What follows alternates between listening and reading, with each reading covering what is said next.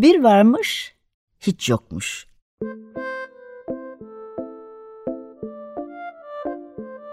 Çocuklara, büyüklere hikayeler, masallar ve müzikler.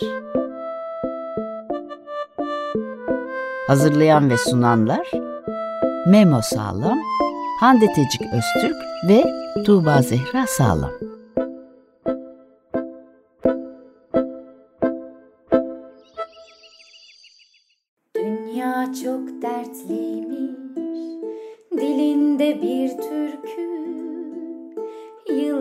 Yıllardır söylermiş, dilinde bir türkü. Dünya çok dertliymiş, dilinde bir türkü yıllardır söylermiş, dilinde bir türkü. Yıldızlar ve bulutlar bu türkü öğrenmiş canlılar duysun diye. Her gece konser vermiş yıldızlar ve bulutlar. Bu türkü öğrenmiş canlılar duysun diye. Her gece konser vermiş Ayşe duymuş türküyü. Dertlenmiş rüyasında Uyanınca ilk işi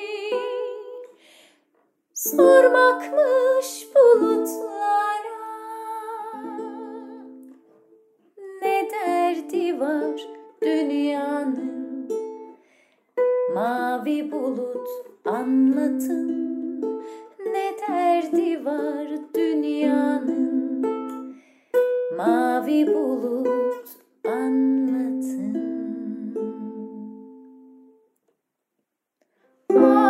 Siz insanlar Binalar, otoyollar, atıklar ve yakıtlar tek tek yok oluşlar. Hepsi zarar atmosfere, hepsi zarar bizlere. Elbet var çok çare. Uyan rüyadan, kulak ver dünyaya. Çok güzel. 95.0 Açık Radyo Bir Vermiş Hiç Yokmuş programıyla karşınızdayız. Bugün program ortaklarım Hande Teci Göktürk Merhaba. ve Tuğba Zehra Sağlam Merhaba. ile birlikte Beyçak'la yaptığımız programa kaldığı yerden devam edeceğiz. Şimdi hikayeler üzerinde, e, kitaplar üzerine gidecek olursak eğer, e, siz bir oyun yazarısınız aynı zamanda. E, çocuk kitapları yazıyorsunuz. E, çocuklar üzerinden, çocuklara anlatarak belki de yetişkinlere bir şeyler anlatmak mı aslında hedefimiz? E, çünkü yetişkinlerin ya da bizlerin bunu anlaması biz unutuyoruz ya ve çocuklar bize hatırlatıyor. Bu mudur? Nedir bunun yolu? Neden çocuk kitapları? Ee, bir yere koyacak olursak evet çizimler muazzam ki e, kim kime dumdumada görüyoruz ki yine aynı konular ama çocuk kitapları çok özel fazlasıyla. Biraz buradan anlatacak olursanız e, neden çocuklar? Aslında e, benim e, ilk e, yaptığım çocuk kitapları 3-6 yaş grubu içinde yani o büyük resimli kitaplar işte o yüksek tansiyonlu e, çınar ağacı belki birazcık daha 6 yaş falan gibiydi 6-7 yaş için ama genellikle büyükler ve çocukların paylaştığı kitaplar olsun. Yani e, işte e, Rüzgar Üzerindeki Şehir, Kedi Adası gibi e, e, ya da Uyur Gezer Bir Fil gibi büyük picture book'lar. Bunları yapmamın nedeni e, bir arayıştı benim için. Aslında tabii ki benim bulduğum bir şey değil de benim o konuya nasıl yaklaşacağımla ilgili kendimi arayışlarından birisiydi. O da şu, okuma yazmayı henüz öğrenmemiş çocuğun e, kavramlara resim gibi, resimlere de kavram gibi baktığı bir çağ vardır ya. Yani her şeyi bir şekilde bir dil olarak gördüğü bir çağ ve onu bir öykü içinde paylaşarak yetişkinle birlikte paylaşsın. Yani çocuğa masal okumak bir kitabın üzerinden, o kitabın üzerinden giderek büyük ve yetişkin arasında ortak bir entelektüel saha olursun, ortak bir entelektüel dil olursun. Buydu amacım yani ilk yaptığım kitaplarda. Ve bu hakikaten de e, bir şekilde başarılı olduğunu zannediyorum. Çünkü zaten e, büyükler ve şeyler, e, çocuklar birlikte tüketiyorlar o kitapları. Ve çocuk çocuk için bir kitaptan çok bir oyuncak gibi o kitaplar. Hatta bir oyuncaktan da fazla bir şey anlam ifade ediyor. Orada mesela bir saat resmi gördüğü zaman hikayede evde de bir saat var. O saatle o resim arasında bir ilişki kuruyor. Ya da zaman diye bir kavram var. O zaman yazılmış bir yerde o kelime olarak da onu görüyor, görsel olarak kelimeyi görüyor. O çok soyut bir kavram ve o saatle olan ilişkisini kuruyor. Onu bir hikaye içinde algılıyor. Yani bu giderek böyle çok katmanlı düşünce, düşünmeye başlayan bireyin kendisine ait olduğunu hissettiği bir hikaye içinde, kendisine ait olduğu bir dünyada, bir sevgi sarmalı içinde, kendi kendiyle baş başa kalabildiği, sevdikleriyle birlikte bir şeyi paylaşabildiği bir anın hikayeleştirilmesi gibi oluyor bir yandan da. Bu yani aslında soyutlamaya bir adım, e, dile bir adım, e, bir şeyleri algılamaya ve ifade etmeye bir adım teşkil ediyor. Yani bu o yüzden çok önemli bir şey. Yani resimli kitaplar. 3-6 yaş arasındaki kitabı ve bu bu konu bu bağlamda yaptığım kitaplar üzerinde çok düşündüm ve gerçekten de başarılı oldular ve büyükler ve çocuklar arasında bu diyaloğun gelişmesine neden oldular ve birlikte paylaştılar hep o kitapları. Fakat e, daha sonra daha e, büyük yaştaki çocuklar için yaptığım yani okuma yazmayı öğrenmiş artık kendisi e, okumak istiyor. Büyükle çok fazla ilişki kurmadan onu okumak istiyor belki olan kitaplarla da bu tavrı ben sürdürmek istedim. Yani büyük de bir göz ucuyla baksın ya bu çocuk ne okuyor acaba falan diye. Ve okuduğu zaman o yetişkin de zevk alsın o kitaptan. Ve bu ıı, tavrı hep sürdürdüm. Yani yetişkin kitabı olarak da 11 yaşındaki bir çocuğunun kitabını okuduğu zaman baba veya anne ona zevk alsın. Ya ben bu kitaptan bu yazarın bir başka kitabını daha okumak istiyorum desin. Yani ve böylelikle büyükler ve çocuklar arasında bir entelektüel aura oluşsun istedim. Sanırım bu çünkü o 3-6 yaş çocuklarıyla arasındaki büyükler ve yetişkinler şey yetişkinler ve çocuklar arasında yaptığım o deneysel çalışmanın çok faydası olduğunu düşünüyorum. Sanırım bunun sonucunda böyle bir atmosfer oluştu diğer kitaplarla da. Büyükler de okuyorlar, yetişkinler de okuyorlar o kitapları. Biz o, yetişkin sayılır mıyız ediyor. bilmiyorum ama biz çok severek okuyoruz. evet, o beni çok mutlu ediyor ve e, yani gerçekten kitaplar amacına ulaşmış gibi geliyor. Böyle bir şey yani e, o kitaplara başlangıç ve kitapların devam etme serüveni. Ve devam da ediyor yani böyle çok fazla zorlamadan yapmaya çalıştım hep. Ama tabii ki bu çocuk kitaplarını yapmak kolay bir şey değil yani. Bütün enerjisini, bütün bilgi birikimini, bütün yeteneklerini insanın bir araya getirip yapmaya çalıştığı bir şey olduğu zaman bir anlamı var. Yoksa hakikaten arada yapılabilecek bir şey değil bir çocuk kitabı yapmak. Çok e, şey bir iş, meşakkatli bir iş. Ve e, hatta bir e, arkadaşları derdi, çok iyi bir e, Betül Sayın e, çok iyi bir çocuk kitabı e, yazarı ve çizeridir. O da 3-6 yaş grubu için çok güzel resim kitaplar yaptı.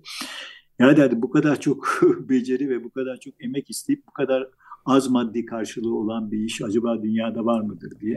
Çünkü hakikaten çok emek isteyen bir şey. Ve e, tabii ki bu bütün bu süreçler e, herkesin bu konuya yaklaşımını birazcık farklılaştırarak yeni deneyler, yeni e, buluşlar da getiriyor. O açıdan da çok önemli bir şey. Çocuklar da sonra buna katılıyorlar ve çocuklar da farklı dillerde, dil derken İngilizce, Fransızca, Almanca anlamında değil de yani farklı çizim dillerinde, farklı edebiyat dillerinde bir takım e, denemelere denemeleri test etmiş oluyorlar ve kendileri de farklı düşünmelerin, çeşitli düşünce kalıplarının içinde dolaşarak kendisine ait düşünceler oluşturmaya çalışıyorlar. Ee, hatta çizerek, yazarak bu düşüncelerini geliştirmeye başlıyorlar. Yani böylelikle bir ortak evren oluşuyor. Bu, bu bence önemli bir şey. Ortak evreni oluşturmak.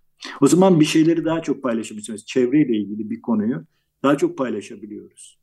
Yani ortak meselemiz haline geliyor birdenbire. Anlatabiliyor muyum? Evet. Şey çok merak ediyorum. E, hikayeler çizimle mi başlıyor yoksa e, yazılar çizimi mi geçiyor? Hangisi oluyor kitaplarda? Aslında e, ikisi de oluyor. Yani e, ben hep merak ediyorum bir hikayeye başladığım zaman acaba bu hikaye nasıl devam edecek diye. Çünkü hikayeyi baştan tasarlamak hiç istemiyorum. Çünkü o bütün hikaye, o hikayenin çocuksu yanını öldürebilir diye düşünüyorum. Yani e, başından itibaren bir sonuca doğru ulaşacak bir dramatik kurguyu hissettirmek çocuğa ya da yetişkine de olabilir. Bu benim çok hoşuma giden bir tavır değil. O yüzden o, o hikaye yazmayı da biraz çocuksu bir pratik haline dönüştürmek istiyorum açıkçası. Kendim açısından.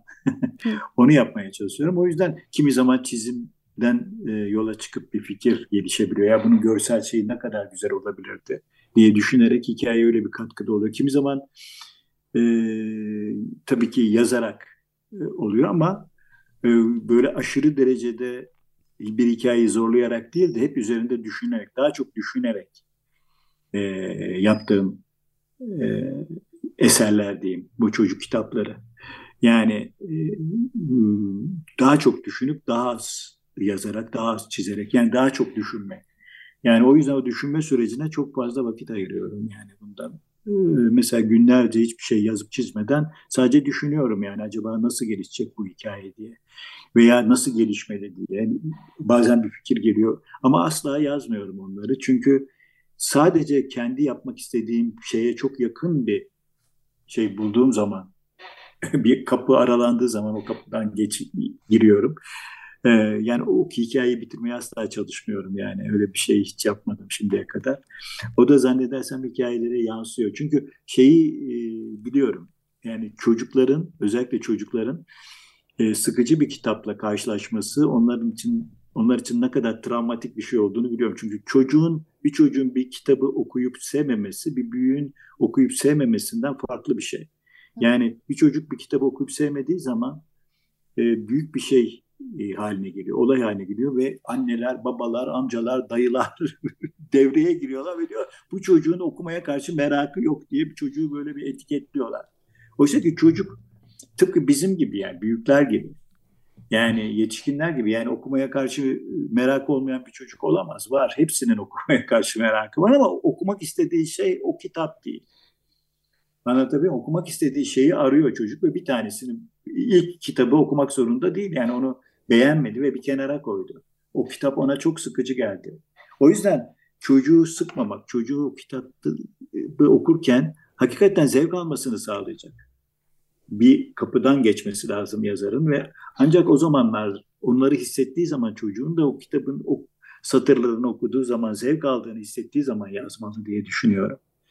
Yani bu da tabii şey uzun bir süreç. Yani kitabı uzun bir sürece yaymayı gerektiriyor. Yani belki kısa bir metni daha uzun bir sürede oluşturmayı gerekli kılıyor. Anlatabiliyor muyum? Yani burada çünkü önemli olan şey en önemli şey çocuğun zevk alması. Çocuk çocuk tabii ki tek şey değil bu. Çok farklı katmanlı bir yapı, bir hikaye yazmak çok katmanlı bir yapı. Ee, belki bir hikaye çok farklı hikayelerin, çok farklı karakterlerin bir araya gelmesiyle oluşan bir şey. Ama e, bütün bu yaptığımız, bütün her şey, bütün bu emeğin, emek eğer çocuk o hikayeden zevk almıyorsa okurken hepsi çöpe gidebilir. Hatta çocuğun etiketlenmesine neden olabilir falan diye de düşünmüyor diyeyim. O yüzden e, çocuğu e, çocuğa hitap etmesi çok önemli bir şey. Çocuğun zevk alması çok önemli bir şey. Bir de tabii ki şu var e, bütün negatif şeyleri bile anlatabilmeli bir hikaye, çocuk hikayesi ama sonuçta ortaya çıkan etkisi pozitif olmalı. Onu ben çok önemsiyorum çünkü e, çocuklukta pozitif olmaya çok ihtiyacımız olan bir sü süreden geçiyoruz. Yani biz hı hı. Dü dünyayı kendimizin gibi hissettiğimiz e, bir an çocukluk. Eğer o anı o şekilde hissedemezsek bizim ileriki yaşantımızda çeşitli psikolojik parçalanmalar olabiliyor. O yüzden kendimiz gibi hissettiğimiz, her şeyi kendimizin gibi, kendimize yakın hissettiğimiz bu anı, bütün sorunları da kendimize yakın hissettiğimiz, kendimizin hissettiğimiz bir anı yaşayabilmemize olanak tanımalı bir çocuk kitabı. O yüzden bunu da önemsiyorum. Yani e, çocuğun kendi sevgisinin içinde yer almalı. Severek e, edinmeli bir takım bilgileri ya da hikaye tadını ya da hikayenin dramatik yapısını ya da oradaki karakterleri. Böyle düşünüyorum. Onu yapmaya da çalışıyorum aslında. Behiç Hocam. Evet. Behiç Hocam elimde bir başka kitabınız şu an. Yani çocuklar bu kitabı nasıl sevmez ki? Ağzım böyle kulaklarımda. Sayfaları çevirirken yüksek tansiyonlu çınar ağacı. Ya bu nasıl bir babadır? Babanın göbeğinde yatmış uzanan piknik yapan kız çocuğu. Kayıkta dolaşıyorlar yine öyle. Muazzam resimler. Çok güzeller. Nasıl Evet. sevmez bir çocuk? Nasıl sevmez? Nasıl bir çocuktunuz Beyiç Hocam? Valla bizim çocukluğumuz e, çok böyle doya doya yaşanan bir çocukluk olarak geçti. Yani e, şimdiki çocuklarla karşılaştırdığım zaman gerçekten şey çok basit bir çocukluktu tabii. Yani e, simple anlamda. Yani böyle şey e, yani e, çok fazla olanaklarımız e, vardı diyemem ama e, bir anlamda çok fazla olanaklarımız vardı. Çünkü bahçeli bir evde yaşıyorduk. İşte so- sokağın bir başından bir sonuna baktığım zaman bütün komşuları tanıyorduk. Ondan sonra e, işte e, haftanın birkaç günü kıra gidebiliyorduk. E, gidiyorduk. Orada piknikler yapılabiliyordu. Ya da denizde sürekli yazları hemen hemen haftada birkaç gün denize gidip yüzebiliyorduk. Yani şehirden denize ulaşmak çok kolaydı. Samsun'da geçti çocukluğumun bir kısmı. Ve e, tabii ki şey çok keyifli bir çocuktu ve sürekli dışarıdaydık. Yani evin içinde olduğumuz süreler kışın kış günleriydi. Onda da hep bir şeyler yap, yazıp çiziyorduk yani. E, te, televizyon e, seyretmek gibi bir şeyimiz yoktu. Yoktu zaten televizyon. Böyle bir e, hayatımız vardı. O yüzden çok çok keyifliydi ve dışarıda geçtiğimiz geçirdiğimiz vakit çok fazlaydı. Hem top oynuyorduk hem ağaçlara tırmanıyorduk hem bahçelerden bahçelere at. Yani bitmeyen bir eğlence ve toplu e, kurulan oyunlar içinde e, bir e, haşarı bir çocuktuk aslında. Yani o yüzden e, keyifli bir çocukluk yaşadık. Tabii bu arada e, geniş bir ailede geçti benim. Annemler yedi kardeş ve mübadil bir aile. Selanik'ten gelmişler ve onların çocukları var yani kuzenlerimiz falan. Hep bir aradayız falan. Tabii bu kadar çok insan bir arada olunca onların çok güzel öyküleri oluşuyordu ve ben e, o öyküleri zaman zaman resmediyordum. Çok hoşuma gidiyordu bu. Yani resmedip onlardan küçük öyküler çıkartıyordum. Onları bazen de onlara da gösteriyordum falan. Yani komik hikayeler oluyordu bunlar. Ki, kimisi tamamlanıyordu, kimisi de tamamlanmıyordu. Yarım kalıyordu ama kafamda şöyle bir şey var, şöyle şöyle yaparsam falan diyordum ama bir türlü bitmiyordu falan ama gene de böyle bir çaba içinde oluyordum hep. Bu da tabii o, o çok o kalabalık bir aile içinde ve çok öykü barındıran bir sülale içinde yaşamanın getirdiği inanılmaz güzel bir şey vardı e, muhabbet ortamı vardı diyeyim. E, bütün bunlar e, tabii çocukluğa çok çocuklukta bir zenginlik yani büyük bir zenginlik kattı. Daha sonra İstanbul'a geldik. Babam İstanbullu olduğu için e, ilkokulu ben İstanbul'da bitirdim. İstanbul'da ise çok farklı bir ortamla karşılaştım. Gene çocukluk fakat e, Samsun'daki neşe, eğlence, e, kızlar ve erkeklerin bir arada olması, oynam birlikte oynanması, tiyatrolar yapılması falan filan gibi. Oradaki sosyallikten çok farklı bir sosyallik vardı İstanbul'da. Ve çok büyük bir şehir ve o büyük şehri küçük bir çocuk olarak keşfetmek arkadaşlarla birlikte. En büyük e, şeyim de o oldu yani İstanbul'daki en büyük eğlencem de o oldu. İşte ne bileyim ortaokula geçtiğimde sandal kiralayıp şeyden Kurbağalıdere'den Fenerbahçe'ye gitmek, Fenerbahçe'den Caddebostan'a gitmek, oradan arada denize girmek falan. Yani bütün kentin olanaklarını sonuna kadar kullanılacak bütün sınırları zorlayan bir çocukluk geçti. Şimdi tabii çocuklar hep indoor generation dedikleri yani evi içi çocuğu haline dönüştüler ve e, tam bizimkinin yaşadığı, bizim yaşadığımızın tam tersini yaşıyorlar. O açıdan tabii çok farklı bir şeyden, e, farklı bir süreç var. Yani çocuklar e, ev içindeler. Hatta evde, evde bir odanın içine tıkılmış vaziyette. Hatta o odanın içinde ekranın içine hapsolmuş vaziyetteler. Yani e, şey bu gerçekten çok tehlikeli bir şey ve kent ve çocuk arasındaki ilişki tamamen kopmuş vaziyette. Yani ço- şeyi, çocukların şehirde olmaması artık doğal karşılanıyor ve neredeyse isteniyor falan gibi bir havaya girmiş vaziyette. Yani çocuk dostu değil artık büyük şehirlerimiz ne yazık ki. Ne Ankara, ne İstanbul, ne İzmir. Ee, büyük şehirlerimiz e, çocuk dostu şehirler değil. Yani bunlar acaba çocuk dostu şehirler haline nasıl dönüştürülebilir? Aslında temel mesele bugün bu. Yani bir çocuk sokağa nasıl güvenli çıkabilir? Sokağa nasıl bir eğlence mekanı, oyun mekanı haline getirilebilir? Yani temel sorularımız şehir ve çocuk arasında kurulması gereken ilişki aslında bugün. Ama ne yazık ki bu ilişki çocukların elinden alındı. Ee, çok uzun zamandır yok. Böyle bir şey. Evet. Ben burada biraz da Memo'ya söz vermek isterim. Memo, Beycak kitapları sence nasıllar? Sende ne his uyandırıyorlar? Şimdi şöyle bende güzel bir his oluşturuyor. Şu şekilde anlatayım. Kitapları beni mutlu ediyor. Güldürüyor. Bazı kısımları çok komik. Bu şekilde. Sen bir gün e, Beç Bey'in kitapları hakkında bir benzetme yapmıştın. Dondurma yemek gibi bir şey söylemiştin. Onu hatırlıyor musun ne olduğunu? Biz de bunu Evet, mutlaka ona söylemelisin demiştik. Ne, ne demiştin? Öyle bir şeydi galiba. Dondurma yemek gibi bir şey mi? Hayır. Spagetti bolognese yemek gibi bir şey. Evet hatırladım. Peki o zaman sana şunu soracağım. En sevdiğin yemek ne? Spagetti bolognese. Peki. Bey'e sormak istediğin soru var mı? Yani siz bana şey demiştiniz ya. Herkese demiştiniz. Ampul 150 yıl yaşar. Ama bizim ampullerimiz bir 3 ay falan yaşar demiştiniz ya. Hı hı. Şimdi bu A, E, F, G sıralamasıyla ilgili bir şey var mıdır? Hı hı. Nasıl yani? Yani yani yine değiştirir mi ampulün gücünü?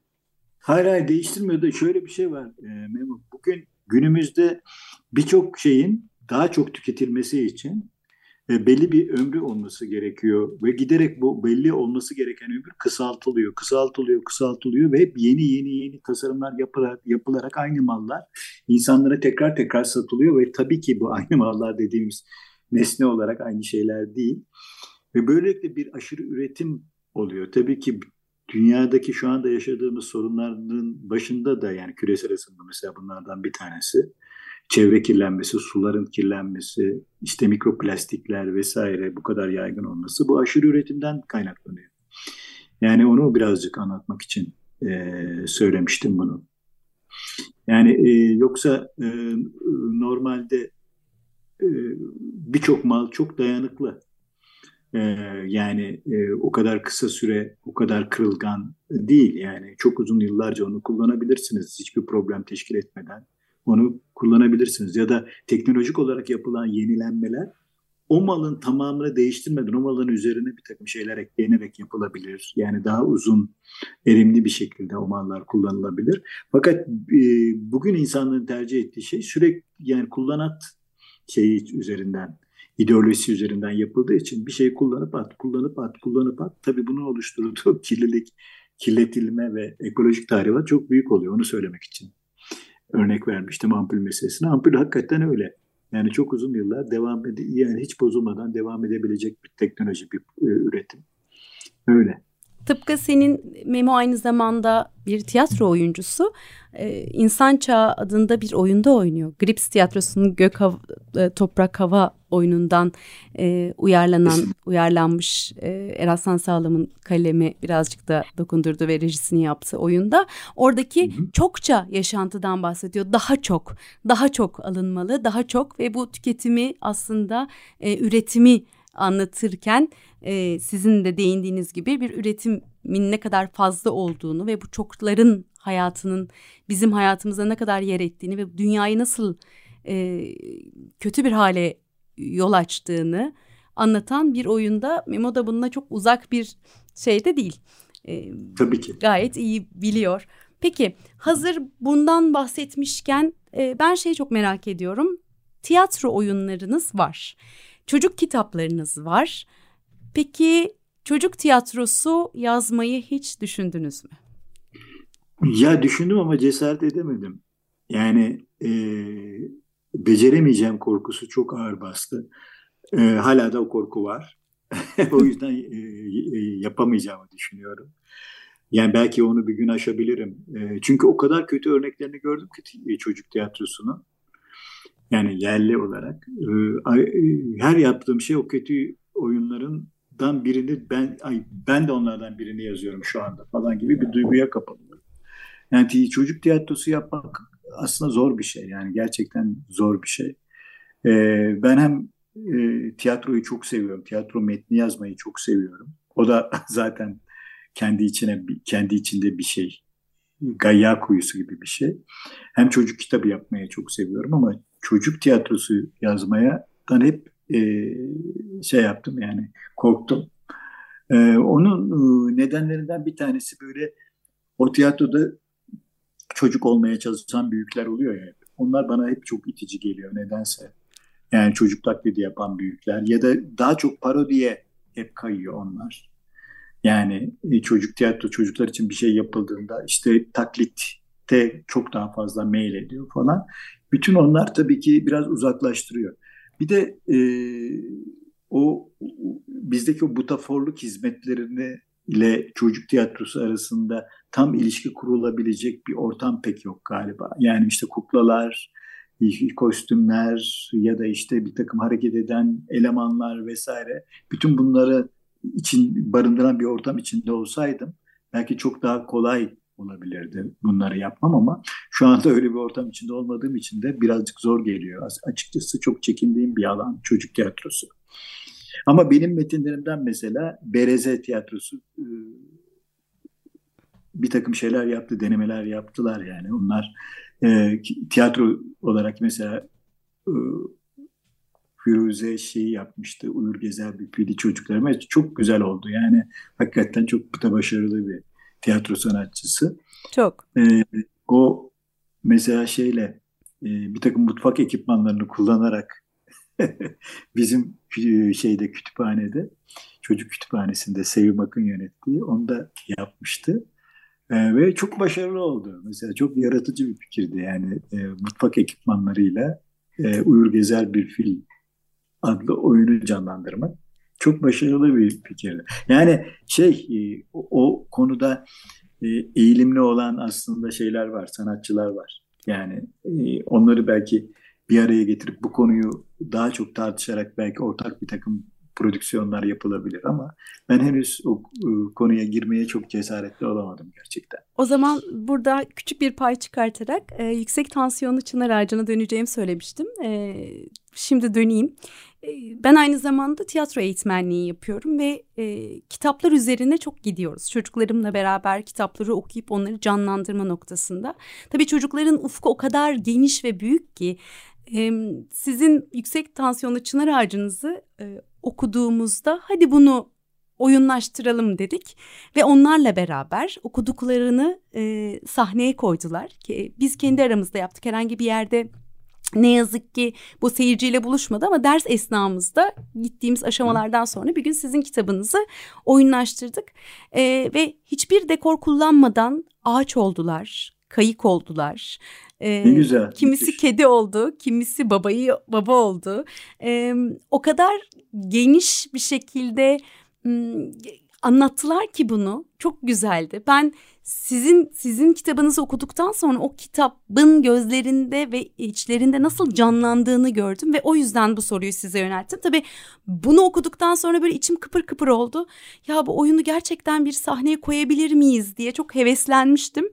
ee, Eraslan'a dedim ki ne olur buna bir şeyler yapıp bir de Behiç Bey'e ulaşıp buna bir şey yapabilir miyiz dedim.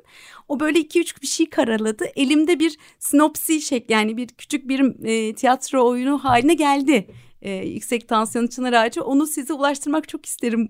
E, sizin dokunuşlarınız olmasını ben, çok isterim. Hı. Hande ile beraber hayalimiz bunu sahneye koymak günün birinde. Ama tabii sizinle beraber bir şeyler yap, yapabilmeyi de çok arzu ederiz. Çok mutlu evet. oluruz.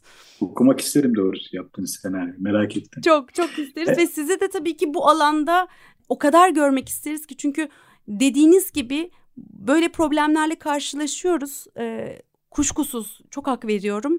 Bu yüzden sizin kaleminiz gibi güçlü kalemlere ihtiyacımız var çocuk tiyatrosunda. Lütfen hocam lütfen. çok hoşsunuz.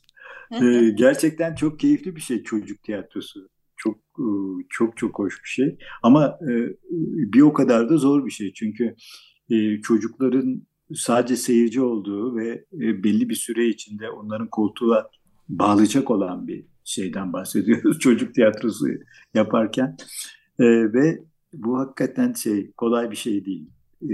Son derece zor bir şey ve son derece ekip isteyen yani bir ekiple müthiş bir bütünleşmiş bir fikir e, tartışmaları sonucunda belki ortaya çıkabilecek olan bir takım aksiyonlar olabilir.